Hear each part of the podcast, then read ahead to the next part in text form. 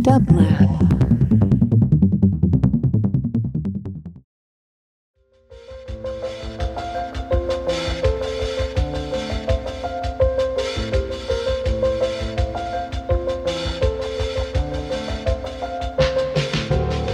Welcome to the Quarantine Tapes, a daily podcast from Onassis LA and Dublab. Hosted by Paul Holdengraber, this series chronicles shifting paradigms in the era of social distancing.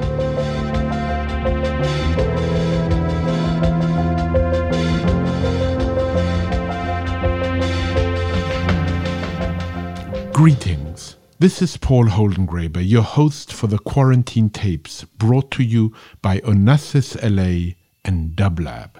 I am thrilled to announce that we have asked various former Quarantine Tape guests to host during a week guests of their choice in total freedom. They have absolute carte blanche. This week, I have asked the very great poet Naomi Shihab Nye to guest host. I hope you will enjoy these quarantine tapes. Hello? Hello, is this Cathy Song? Yes. I'm so happy to hear your voice, Cathy. This is Naomi Nye, your old friend, calling you. I would love to have you describe exactly where you're speaking from today. Oh, it's so wonderful to hear your voice, Naomi. I've missed you. Oh, I've missed you too. I am in my little office. Uh, I'm in Honolulu, Hawaii, and it's 10 o'clock our time. It's a beautiful winter day. Finally, it's cooler now. And I'm sitting and looking at my backyard with the mango trees and um, some palms and some ginger. And I feel very lucky that I am here. And you've been there on that gorgeous hillside for the entire time of quarantine. Is that correct? That's correct. We were on the Big Island in Volcano, where we often spend part of our time. And then we came back right when COVID happened. And we, you know, went into lockdown here. And so I haven't been back to Volcano, which I'm very sad about. But I'm here on Oahu in Kaimuki, up on the hill, overlooking Diamond Head. So it's still pretty nice. And you see the ocean out there, you have the vast sky.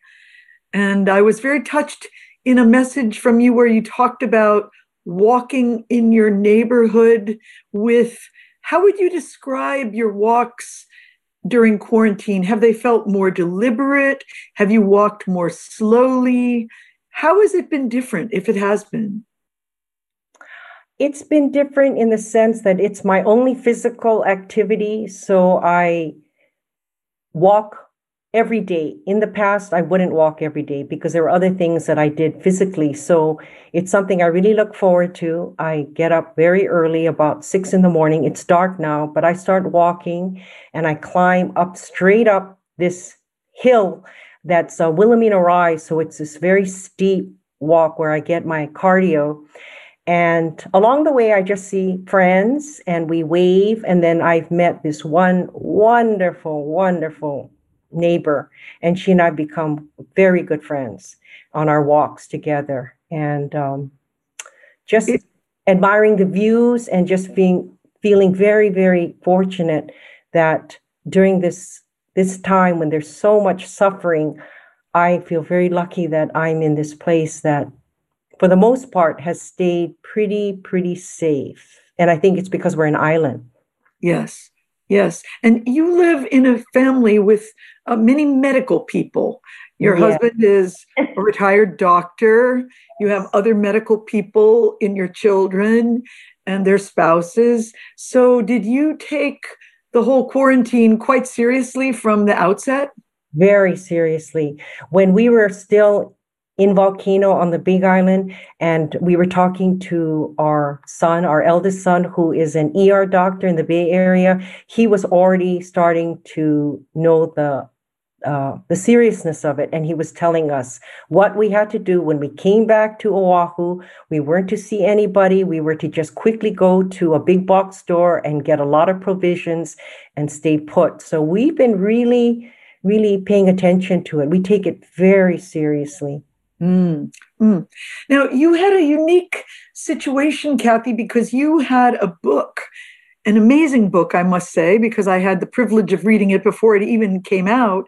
Uh, your first book of short stories, correct? Yes. It came out right at the he- headwaters of the quarantine isolation period, which is a strange experience for a writer.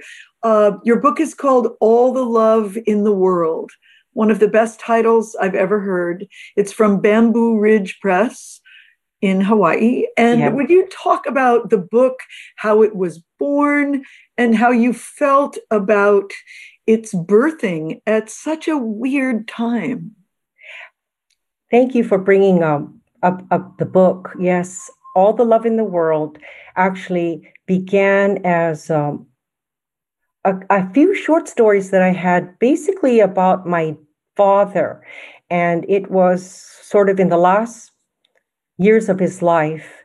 And I couldn't find a way to write about all the things that I was experiencing watching him age and a lot of the uh, frustrations he he as well as I were having because he was getting more and more um, obstinate in his ways and there were things we wanted him to do and we were being a bit controlling when i say we i i mean my sister and myself and so I started writing these stories. And then after he actually passed, I waited about a year mourning for him before I actually decided that I was going to really complete these stories and try to write about the times when he was young and his his early life and it really helped me deal with this loss of of him. We were very very close to to our father, and I feel lucky. You and I've had these discussions of how lucky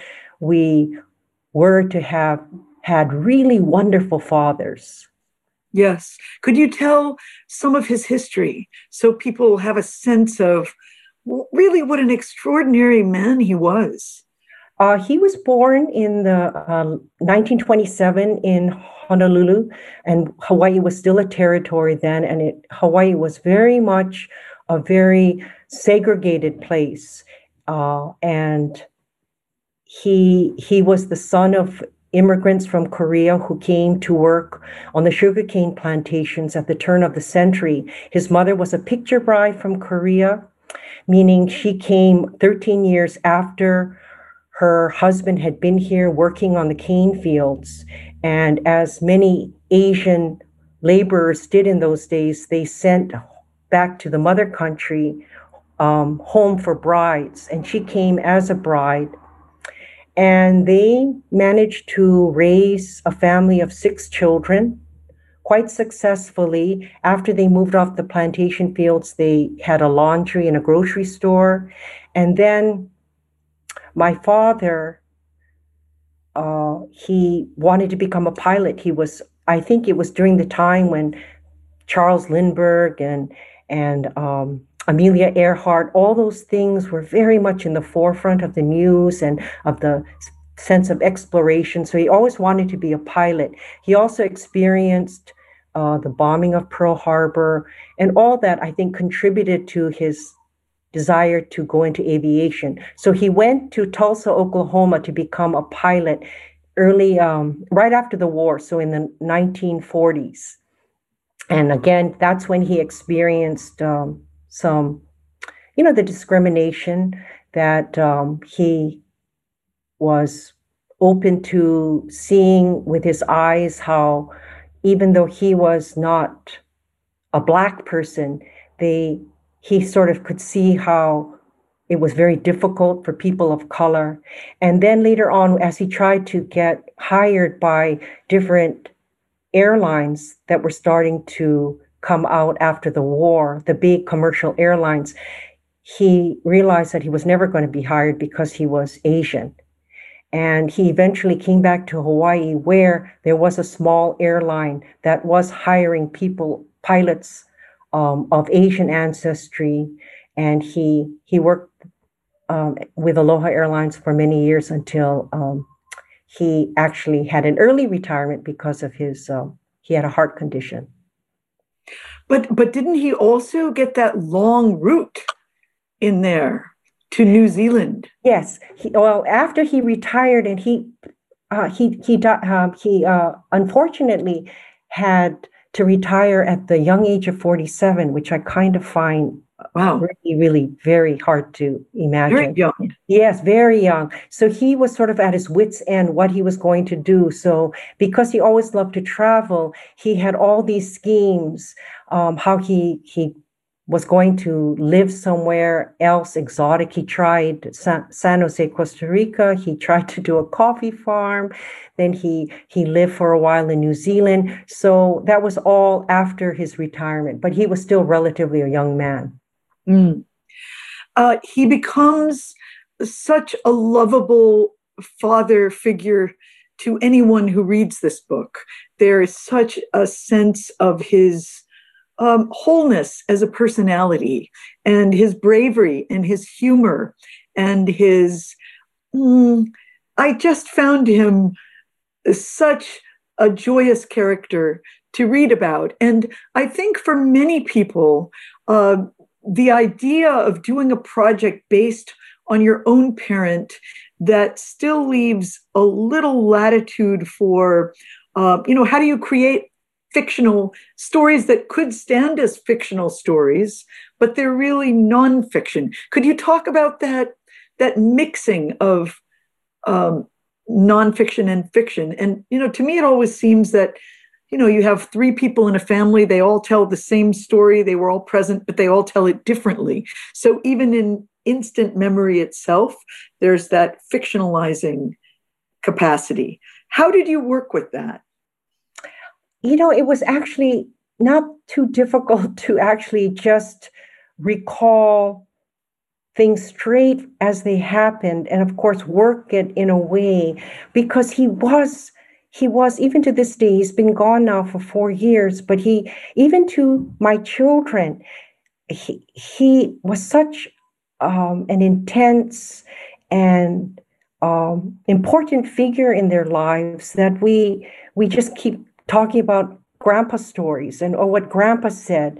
And i think it's because he had such a defined view of right and wrong and of how one should comport oneself, a sense of decency, and the things that he told us uh, are so valued, and even our you know, we pass them on to our children. And I can see now I have grandchildren, I can see my children passing it on to their own children. You know, but I think a lot of it was the, the era he was raised in and born in, and people took care of other people's children. You know, you made sure that, you know, people were respectful, they were grateful, they thanked you if you got a bag of fruit from a neighbor, you know, you you thanked them, you appreciated everything. You didn't take things for granted. And I think that's so lacking now. Mm. Could you describe his affection for the bus system of Oahu? I think because he loved to travel and you know, he had spent all his life being a pilot, and then whenever he had a vacation, he would use his um, free travel benefits to travel all around the world with um, my mother. He, in his later life, still wanted to be in motion, and so he was always riding the bus. And every day we go, Dad, don't you want to do something else? Can't we take you somewhere else? No, no, no, no, no. He was going to ride the bus all around the island. But I think, in a way, as he did that for many years, as he got older, it was a way for him to kind of go through his life because he would drive through all the towns where he had lived as a young man. He um, would also, I think, he he developed a lot of compassion because he would always talk about the people that he saw on the bus and mm. how how he had such such compassion for them because he would said their lives are so hard the poor poor people that he saw riding the bus and so even though we might have thought that oh my god dad you there has to be something else we can do with you no no no he really really wanted to be on this bus and it really defined the last years of his life that circular ritual going around the whole edge of the island and having the time to meet people, to think. It's such a beautiful image.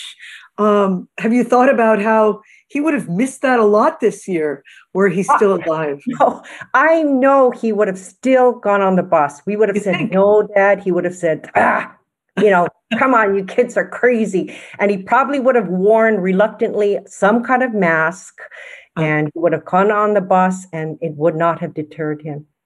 Mm such a lovable man, such a beautiful, a person of such great dignity. Cathy, I want to say the name of your book again because I really think people need your book. They need it to have that sense of rootedness and closeness and intimacy with family and memory. Cathy Song's most recent book is called All the Love in the World, and it's from Bamboo Ridge Press and you will not be sorry if you order it. Cathy, one thing I've always treasured about Hawaii is how it feels so far away from the rest of the world. And in fact, it is. Um, yet it shimmers with so many convergences, so many voices and cuisines, backgrounds, plants, trees. What have you been relieved to be far away from during this quarantine year? I think just the fact that we're surrounded by an ocean and the water feels so cleansing. Uh, my husband, for example, goes in the water religiously every morning, and there's something about just being surrounded and embraced in a way by all that that clean water and that clean energy so that I think that's why we have a sense of feeling quite safe, isolated. Uh, we want to keep it that way. I mean, no one can drive here. And that's what has kept us so safe. And you think of all the places in the world that are keeping safe. They're all islands, whether it's Australia or New Zealand or Taiwan. They're surrounded by water. Hmm, that's interesting. Yeah. What do you mean you can't drive there? You mean uh, you can't drive far? yeah, I mean, someone from California can't say, "Well, I'm just going to head out to to Hawaii." You know, yeah, you can right. drive to Texas. That's oh yeah. we we just go driving around on Sundays here. You're right; it's a little different there. It's different. It's more compact, more contained. But I know Honolulu has suffered economically tremendously, hasn't it? I mean, with oh, hotels. Oh, no, no, that's, that's, that's how has that how has that atmosphere changed? in community? Are you aware of of the differences? Well, for example, you just don't notice the tourists and you don't realize how many tourists we have here when things are fine. And that weight of all that humanity coming and you know circling the island in their in their rental cars and you know uh, clogging up all the the the the trailways on our mountains. So there's a part of me that's sort of like, oh, this is really actually really nice not to have 10 million people here. Yeah. On the other hand, yes, all the hotels are really suffering and all the businesses that rely on tourism. But I think the local people still have the sense of aloha, and we try to do as much takeout as we can to all of our local restaurants. Um, and I think there's that delicate balance that people realize we really have to keep ourselves safe. Uh, as you know, that's more important right now than the economy. I know there's a push from the uh, Visitors Bureau trying to get tourism going, but until this really gets clamped down, and I think there's a, a sense, again, maybe from aloha, that feeling we have for taking care of each other and the and the island that everyone wears masks. The only people I see not wearing masks are the few tourists that are wandering around without masks. Well, that seems foolish. I mean, people must resent them. Oh yeah, everyone is just like, go back home, go back where you came from. but, um, all the locals wear masks. All the locals wear masks. Yes, I. Good for you. you go, you see everyone masked up. Yes. Well, I would say people over here in the on the mainland and in Texas, where I am, are uh, certainly wearing masks more right. because it's you know required if you go in a grocery or um, if you never go to get takeout and the person who's selling it doesn't have a mask, everyone has to have a mask in a business. Mm-hmm. Um, I want to read a quote to you that I love from your book, All the Love in the World. It's from page 111. And I'll just read this, and maybe then if you could talk about it a minute, and then you read something to us. But I've thought about this quote during the quarantine year. Thinking about infinity made Kitty feel lonely, lonely as the time she was caught in the grips of a great anxiety when her name was pulled from her body and she was left formless, without boundaries of skin and bone. And that quote has resonated in my memory because I think so many people have sort of suffered this sense of loss of identity without having you know their regular roles in the world places they could go people they could see. And at the same time many other people have felt they've almost discovered their skin and bone and the plants growing at their very back doors in a more passionate way. Um, uh, it's just a powerful quote to me. And the, the fact that it has the grips of a great anxiety, because sometimes when I, you know, awaken unexpectedly at night or just think about what we're all living through, um, and you realize how many people in world community are in the grips of great anxiety. And surely um, the people we love are too. Anyway, thank you for that quote um, Cathy. And do you have something you would read to us? I love reading your work, by the way. I've always taken any opportunity to read it aloud if I could. You know, before I do, I just want to um, say something about what you were talking, just read. And, you know, one thing I did find in this in this time was that it really reminded me of the times when I would go on a long meditation retreat and you don't have the usual distractions. Yes. And even now, I mean, you we we have the distractions of I can turn on and see what's going on on the news, or I can go on my computer, but it's still pretty limited. And you realize that um, we're so you we're so spoiled. We just want to do whatever we want to do at any time. I want to go and jump jump in my car and i want to go shopping. I want to do you know we're just so used to having our needs met whenever we want. And this is a time of just great discipline.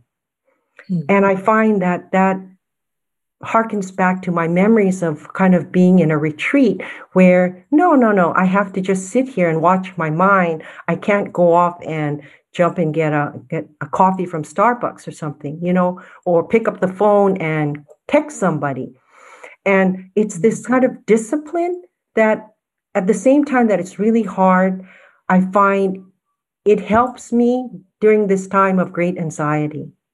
Mm that's beautiful, as if we've been at a collective meditation retreat.